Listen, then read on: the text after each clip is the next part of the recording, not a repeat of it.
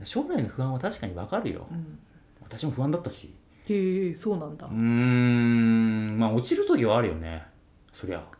あなんか落ちてたよね時々ね時々ね 時々落ちてたよね時々落ちるよそりゃ、うんだなっんてか貯金だって数万とかだよ当時へ結え婚した時へえ10万ぐらいだったかな、そうなんだ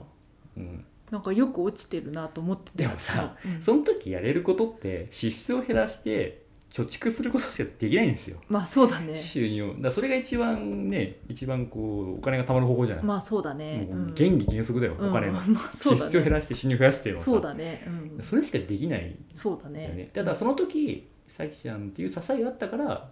ちゃんと進んでこれたんだよ、ああなこるほどねれが逆に僕一人だったらやっぱ落ちる期間も長かっただろうしあ下手したら立ち上がれなかったかもしれないわけだよあああそうだねそういう意味だと結婚とか、まあ、パートナーを作るって行為は自分の人生を肯定させていくこと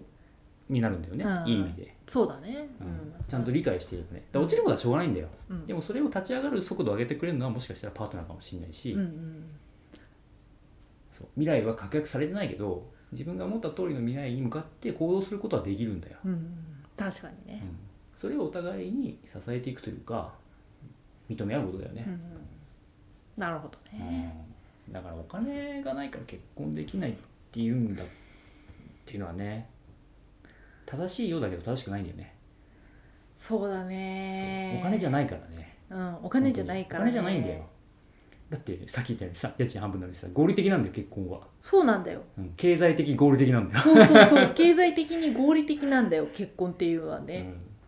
その精神的なものは置いといてねうん、そうそうそうそうそうそうそうそうそう経済的に合理的なんだよまあ、あとそれに多分その結婚によって精神的負担が軽くなるような相手であればうん結婚したらいいと思うし逆に精神的負担が重くなるような相手であればうん結婚しない方がいいかもしれないよね。それはそうだよねねまあ、負担が重くなることによってなんかすごく頑張れるみたいな人もたまにいるけど、うんうん自分がそういうタイプじゃないのであればそうそうそうその結婚はしない方がいいのかもしれないよね。本当そうだよねうん年収1億円のすごく大嫌いな人がうん年収200万の本当に心から愛する人っていうのがあったな昔なんかへえアンケートででも多くの人は1億円だったけどへえそうかでもでも年収200万だったらさ自分が300万とか400万稼いでばさそう世帯年収600万になだるかでしらょそこの前提がうん抜けてるなと思うんだよ、あー自分が稼ぐっていうことが抜けてるんだよね、まあそうだね当たり前だけど、うんうん、だから合算した世帯年収を考えた上で生活できるかっていうのは大事なんだよね、そうなんだよ多分そこ一歩進んだ議そ論うとそしうてそうそうそうなんだよでも支えてくれる人が欲しい人だっているんだからああそうだね、その自分が稼ぐために稼ぐためっていうか頑張るためうにん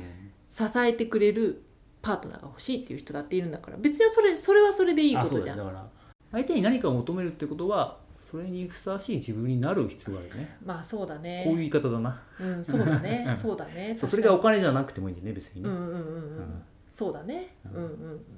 確かに。そうそうだから何もせずに「金くれ」っていうのはまた違うわけだよそうだね。うん、支えもしないのにみたいな、うんずっと愚痴ばっか言ってみたいな、でもそれがいいっていう人もいるのかな 中には分かんないけどねえべい君どっちがいい？何があのー一億円年収一億円の私と、うん年収二百万円のう私んどっちがいい？えどっちでもいいと思う私だからいけないのか。じゃあじゃあ年収一億円の嫌いな人と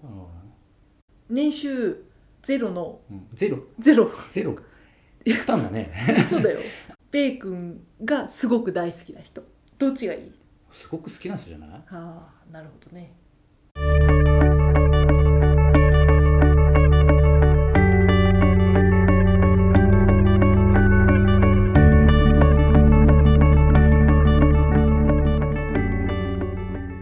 なる多ほど分その人だったら僕のことをすごい理解してくれると思ああなるほどねう、うん、なるほどねあとは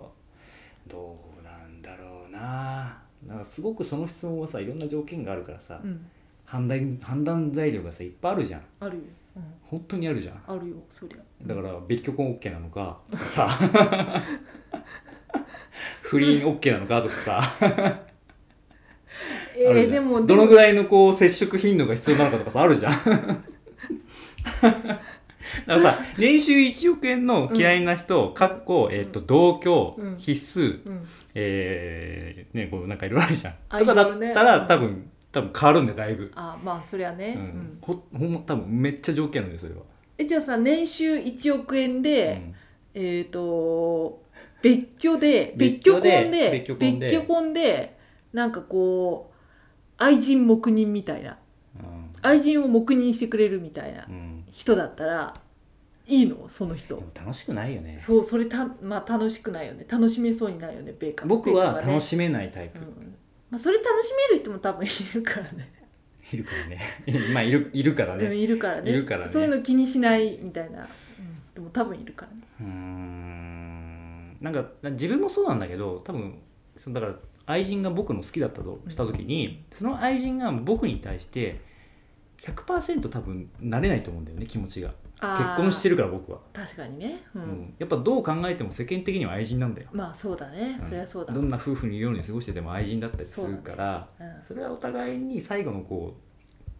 心のこうなんか交流ができない気がするああ確かにね、ううんんとは思うけど、なるほどねうんなるほどね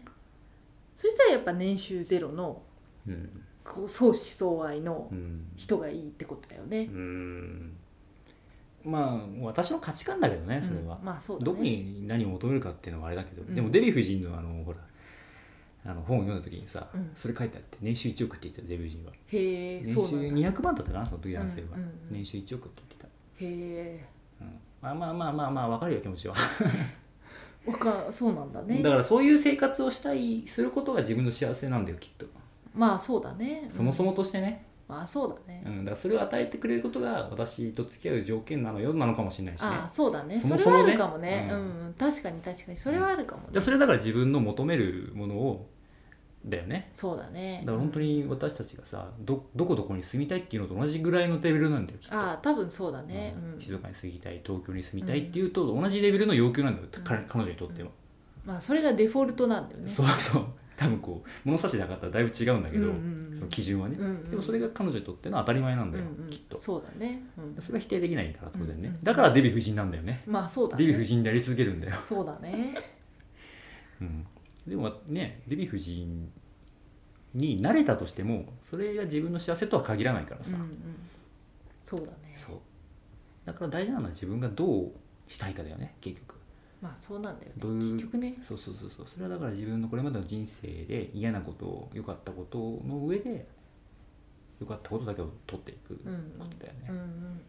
でおそらく年収1億の彼女は私に合わないだろうしそうだあね嫌いな人はね、うんそうだねうんそこに軸が僕はないから、ううんんうんそうだねとは思う、確かにねうん仕事もそうじゃんきっと、うんえっ、と18時間労働で年収1000万とうん6時間労働で年収300万みたいなさああ それ6時間労働で年収300万ってすごいいいじゃんでそういうことだと思うんだよでもえだって6時間あと2時間副副業すれば そうそうスそう昼休憩2時間みたいなさペインスペインじゃんヨーロッパじゃんヨーロッうパんそうそういうことだよねまあそういうことだ本ね当に嫌いな仕事をやっててとか18時間労働で年収1000万うんのと6時間で300万そうだ結構6時間で300万って結構もらってるよね結構もらってるまあまああもらってる よねそれね、ううんんなかなかもらってるからまあいいよね18それ時給換算したらだってさ、もうやばいよね、うん、絶対6時間の方が割がいいよね多う分ね、ん、んやばないよねわかんないわかんないなうん、そうそうそうでもそういう基準じゃないきっとそうだね仕事も、まあ、結婚とうんあとお金に関してもう、んうんうんうんうんそうだねでもね星の王子様じゃないけどさ、うん大事なものは目に見えないそうだしね測れないよねそうなんだよ